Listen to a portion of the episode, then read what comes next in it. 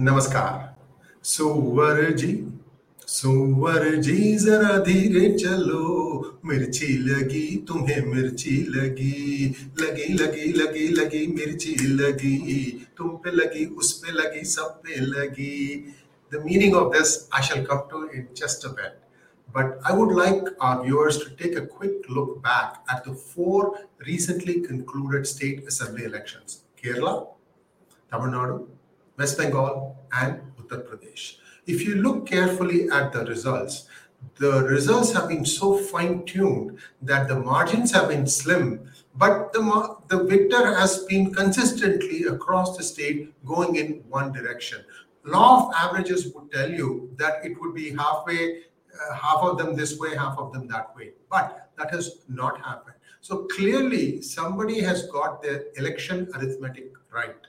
I'm not saying one party, everybody seems to be doing this, but the more important thing is the data about who voted for whom is becoming abundantly clear to these people. So, what happens? Voter intimidation, that people are kept out, those who think that uh, one party thinks that you know these people are not going to vote for us they'll try to intimidate them. This happened in west bengal. In fact it has been happening in west bengal for a long time. So no surprise there. But this is beginning to show itself in different ways. For instance we had the a case of Annamalai's constituency from where he had contested, where he had one booth that had 705 votes cast and only five were for BJP, even though it was abundantly clear that the women folk in that particular booth were for him.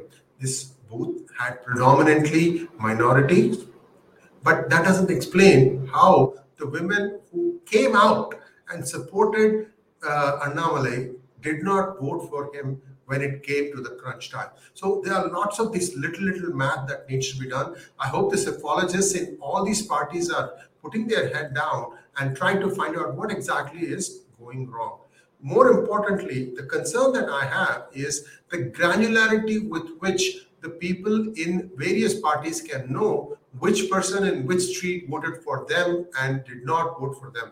This does not augur well for democracy. So I'm hoping that at the time of counting, that they will scramble the numbers so that people don't know the, the exact booth number. That they can just say, okay, this is randomized, and that in this particular constituency there are 15 booths, and in no particular order, this is the booth, this is the numbers, and they can basically tally that. This is a need of the hour. The Election Commission of India needs to take note of this because it's a very, very dangerous trend. Now, let's take a quick look at what happened in Kerala. You know, Kerala had, you know, these fronts. There was the left front, then there was the uh, Congress led front, and in between that, there was a small uh, BJP trying to make some noise. Clearly, again, BJP drew zero. But what was surprising was that in these two fronts, you would have the equivalence of every religious denomination, every kind of a variation. So you would have, you know, Muslims or Christians or Hindus divided equally so that it would be a neck and neck race every election, except in 2021. How did the CPIM run away with the result, especially when in 2019 they lost big. So somebody needs to do the math to understand what really happened. Is it because one particular minority broke ranks, broke ranks, and decided to vote for the CPIM because they felt that the chief minister's dama, being from their community, means that they essentially are in power? Is that what happened? Again, I don't have the answers, but viewers, you should look at all the data before making your own conclusions. Now, in Tamil Nadu, there is another situation that has developed. A few weeks after DMK won resoundingly, a member of the Christian community said that DMK came to power because of the alms we give. In, in, in Tamil, he said piche. Piche means it's a beggar. You give alms to a beggar. So basically, he called the DMK a group of beggars, but DMK didn't refute it. Surprise, surprise. So does this mean that the Christians have a lock hold on the affairs of the Tamil Nadu government?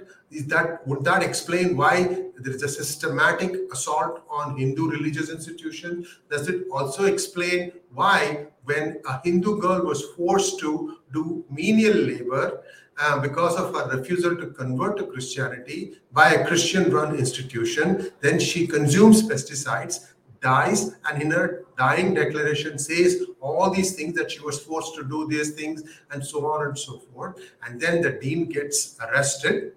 And when the dean comes out on bail the local mla happens to be the same minority community as this dean welcomes her and garlands her outside the jail. Isn't there something called law? So, what is really going on in Tamil Nadu? You have Kerala in the grip of Islamists, you have Tamil Nadu in the grips of uh, Christians. What else happened? You know, the the dean of Madurai Medical College had advised the students to take oath on Charak Shapath. And then the Minister of Health, Mr. Ma Subramanian, removed this dean and then put him on a wait list. But there was an uproar and he was forced to reinstate him with an apology. You will not find this anywhere in any of the mainstream media. These people are so blind with their ideology that you know it's it's not even worth the paper that the newspapers are printed on today in Tamil Nadu as far as regional many of the regional uh, newspapers go. This is the amount of hatred and uh, deviousness with which they are operating. And this looks like Tamil Nadu will continue to pander to the interests of these minorities because DMK thinks that it can win easily in 65 seats if it just keeps doing what it's doing.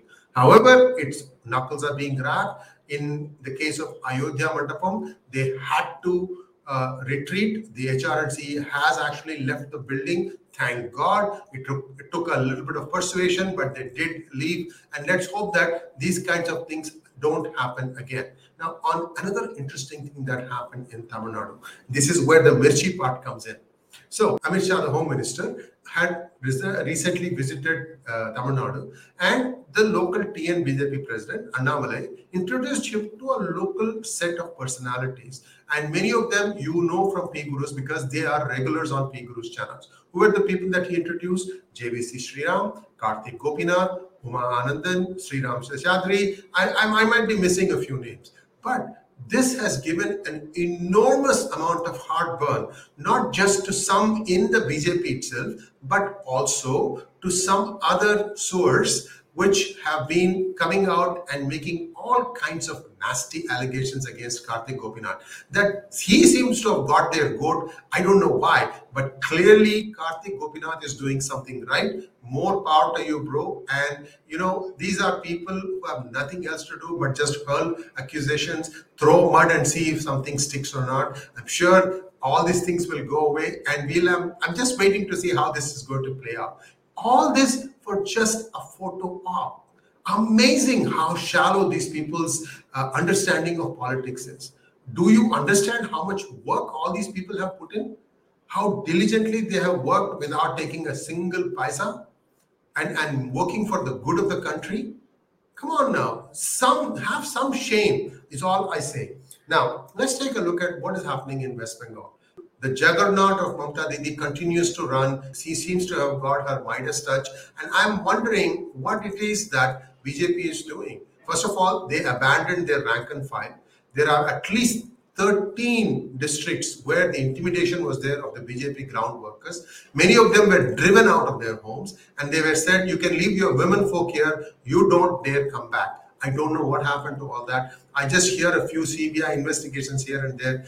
Communication, guys, communication. Tell us what is going on. Is Mamta Didi ex exceeding her bounds? If so, where did she exceed the bounds? If she did not exceed the bounds, say that also. Don't just keep on keeping quiet. This is what is really, really frustrating. Lastly, Uttar Pradesh. Yes, Yogi Adityanath came back to power with a thumping majority. However, take a look underneath.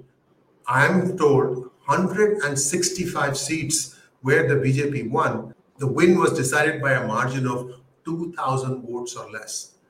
That means somebody is going to go into urgent mode and trying to flip those things. They will, you know, repopulate places. Everything is available for a price these days. I just don't understand how somebody could have, uh, you know, so consistently seeded the entire set of constituencies in Uttar Pradesh.